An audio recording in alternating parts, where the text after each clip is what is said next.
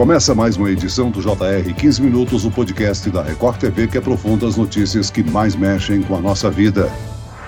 Uma pesquisa do Centro de Informações sobre Saúde e Álcool revela que a cada 10 minutos um homem morre no país em decorrência do consumo abusivo de álcool. O levantamento também mostra que esta substância mata mais homens do que mulheres. Quais problemas que podem ocorrer com o excesso de álcool? O que é considerado um vício? Como buscar tratamento? O que pode ser feito para diminuir esses dados? O 15 Minutos esclarece essas e outras dúvidas com o psicólogo e pesquisador do CISA, que é o Centro de Informações sobre Saúde e Álcool, Kai Leopoldo. Bem-vindo ao nosso podcast, Kai. Olá, Celso. Quem nos acompanha nessa entrevista é o repórter da Record TV, Leandro Stoliar. Bem-vindo, Leandro. Oi, Celso. Oi, doutor Caê. Celso, o álcool é uma droga lícita utilizada por grande parcela da população e que normalmente não é visto como um problema pela sociedade. Mas os prejuízos da bebida alcoólica vão além da ressaca do dia seguinte. A longo prazo, essa ingestão pode trazer consequências desastrosas à saúde. Doutor Caê, quais são as consequências do uso exagerado do álcool? Ótima pergunta, Leandro. É uma, é uma questão muito ampla, né? As consequências são várias. A OMS diz que o álcool está associado a mais de 200 tipos de doenças e agravos. Então temos consequências como aumentar suas chances de se engajar em um acidente de trânsito, por exemplo, desde, claro, tradicional de você ter uma dependência de álcool, você ficar dependente, precisar consumir todo dia. Mas a gente tem também aumento de chance de cirrose hepática, de vários tipos de câncer, mas a gente sabe que são consequências negativas muito variadas e muito deletérias para nossa saúde. Ok, caso não haja o controle adequado desse consumo, a pessoa está sujeita ao risco de diversas doenças. Como é que a bebida alcoólica prejudica a saúde? Ela prejudica a curto, a médio e a longo prazo. A gente bebe, é, muitas pessoas sentem, né? O, motivo de buscar o consumo é realmente sentir um, um prazer, um certo alívio, né? Mas aí você começa a consumir mais e você pode, por exemplo, como muita, muita gente já viu ou já infelizmente experienciou,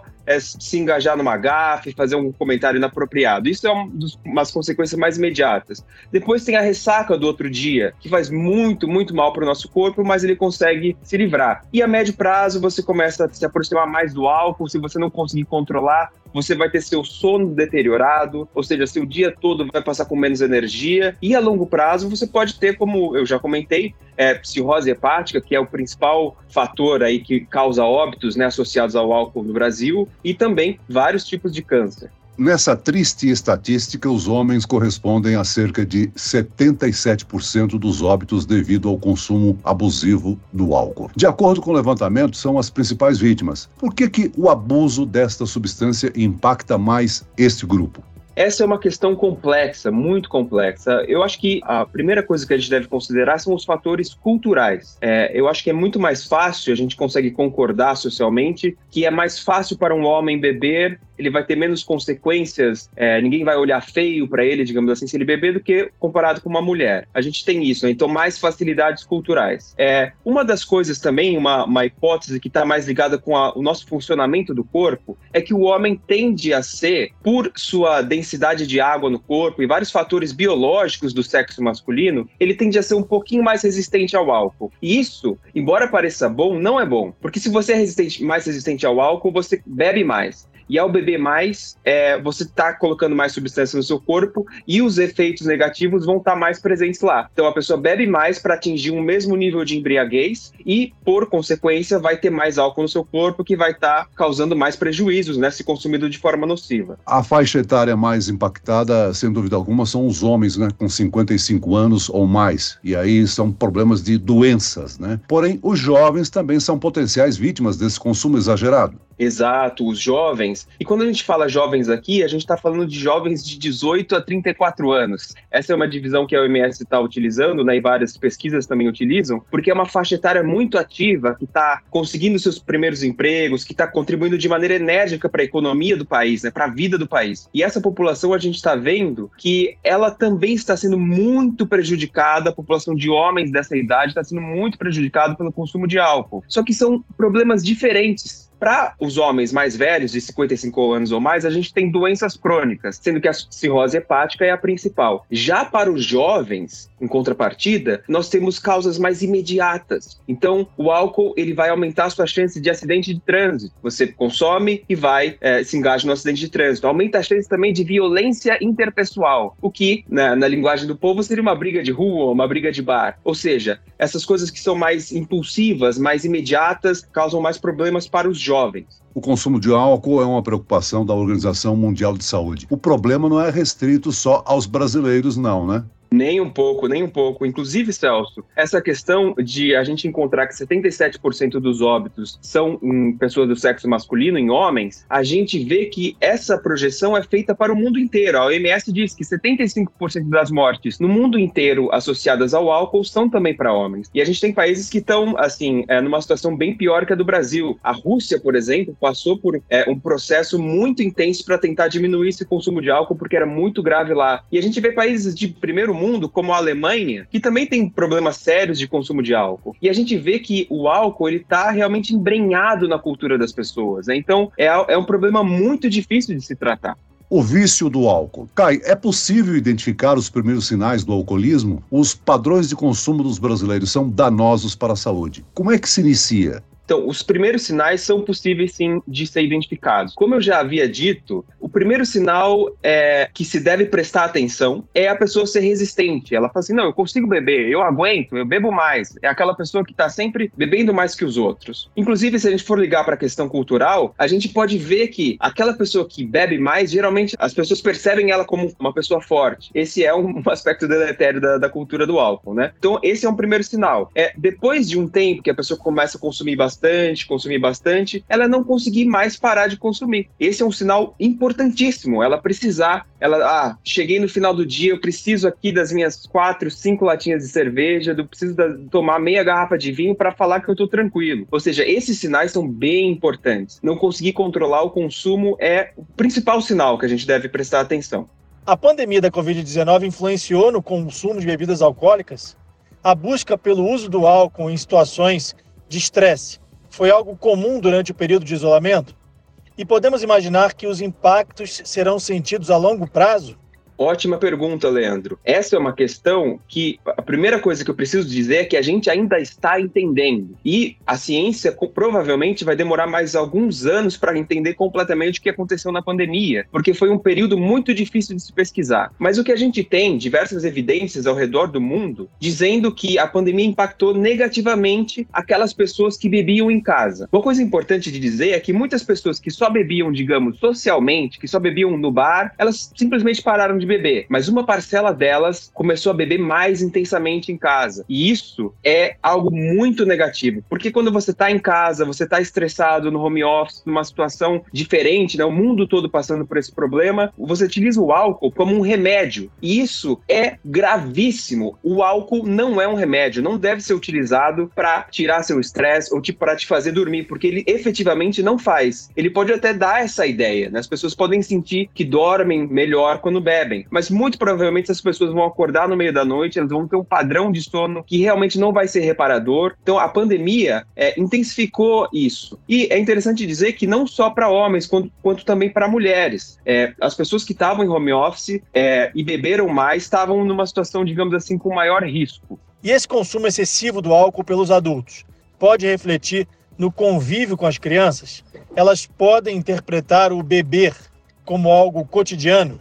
Com certeza, com certeza. E aqui eu vou emprestar uma frase do professor doutor Arthur Guerra, da Faculdade de Medicina da USP. E ele diz a seguinte coisa, ele sempre me disse isso e, e, e diz isso também para várias pessoas, né? Que o exemplo não é a melhor forma de ensinar algo a alguém, é a única, ponto final. É, isso eu acho que salienta bem que o exemplo, ele começa em casa. Os pais bebendo na frente dos filhos, bebendo de maneira intensa, de maneira nociva. É, realmente isso impacta muito muito, muito na saúde desse adolescente, desse jovem, desse adulto, que vai é, emprestar dos pais esse padrão nocivo de consumo, né? Que vai começar a se espelhar nesse padrão nocivo de consumo. E é muito comum nos pacientes que eu atendo que tem problema com uso nocivo, consumo abusivo ou dependência de álcool, deles relatarem: ah, meu pai bebia muito ou minha mãe bebia muito, né? Algo que está é, diretamente ligado. É muito importante a gente conseguir se manter ter um consumo responsável diante das crianças da casa, digamos assim.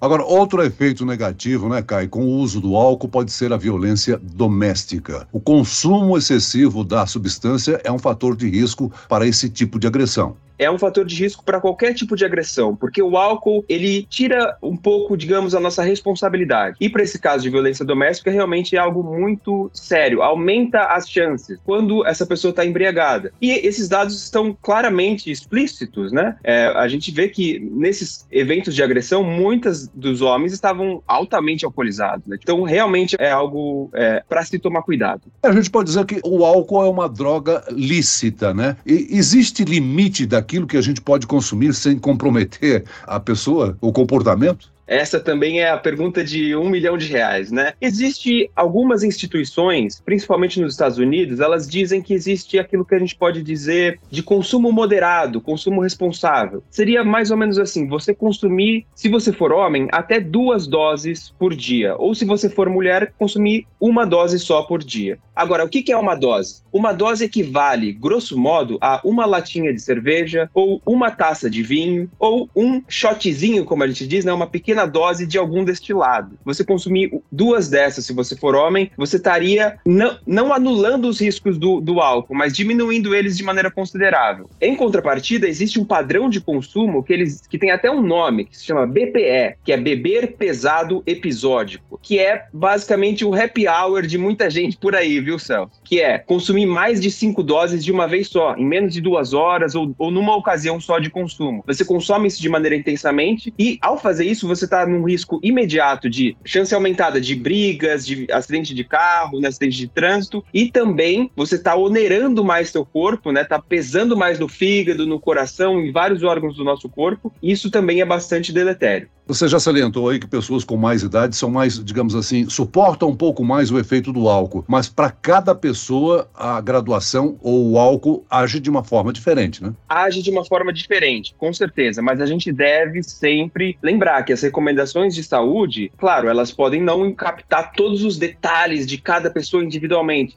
mas a recomendação é que você a siga. Não pense que, ah, não, eu sou é diferente dos outros, eu aguento mais, então eu posso beber mais. O meu padrão de consumo saudável é diferente, porque isso é baseado em estudos que, somando hoje em dia, tem milhões de pessoas entrevistadas, né? Provavelmente alguma delas tinha algum padrão parecido com o seu, né? ou milhares delas também. Então, esse tipo de consumo que você faz já foi estudado, e se ele for intenso, se ele for grave, se ele for, sabe, mais de cinco doses, várias vezes na semana, ele é bastante nocivo. E para aqueles que identificaram o alcoolismo e os problemas que ele pode causar na vida, é possível mudar o rumo da situação e retornar a uma vida saudável, né? Procurar ajuda especializada, né, Kai? Com certeza, essa é a. Se tem uma mensagem que eu quero passar, é: se você está tendo problema, entra de alguma maneira no sistema de saúde. Entre em contato com algum profissional da saúde. Vai no postinho, vai num CAPS, se você tiver algum CAPS perto, vai falar com seu psiquiatra de confiança, com seu psicólogo de confiança. É, procura um profissional da saúde. A gente sabe que, por exemplo, né, trazendo o exemplo da pandemia, que foi muito grave, não só pelas questões de Covid, mas por todos os outros transtornos que ficaram relegados a gente sabe que teve muito menos internação durante a pandemia por conta do álcool. Isso trouxe um aumento de óbitos. Isso quer dizer o quê? Que as pessoas que estão com menos cuidado de profissionais da saúde têm mais chance de morrer. Então, essa é a mensagem que eu passo. Procure seu profissional da saúde. Vai no postinho, fale com seu psiquiatra, fale com alguém para poder te auxiliar. Campanhas educativas podem contribuir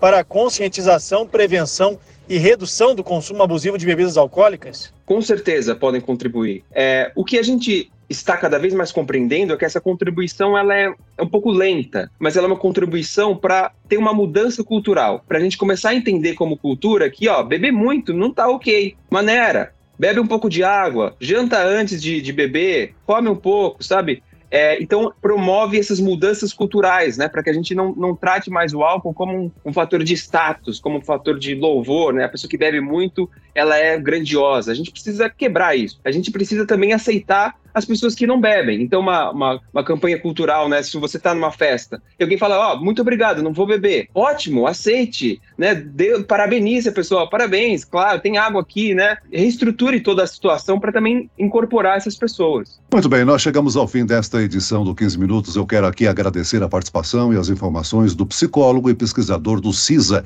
que é o Centro de Informações sobre Saúde e Álcool, Kai Leopoldo. Muito obrigado, Kai. Muito obrigado. E agradeço a presença do repórter da Record TV, Leandro Stoliar. Obrigado, Leandro. Eu que agradeço, Celso, doutor Caê, muito obrigado e até a próxima. Esse podcast contou com a produção de David Bezerra e dos estagiários Lucas Brito e Cátia Brazão. Sonoplastia de Marcos Vinícius. Coordenação de conteúdo, Edivaldo Nunes e Deni Almeida. Direção editorial, Tiago Contreira. Vice-presidente de jornalismo, Antônio Guerreiro. E eu, Celso Freitas, te aguardo no próximo episódio. Até amanhã.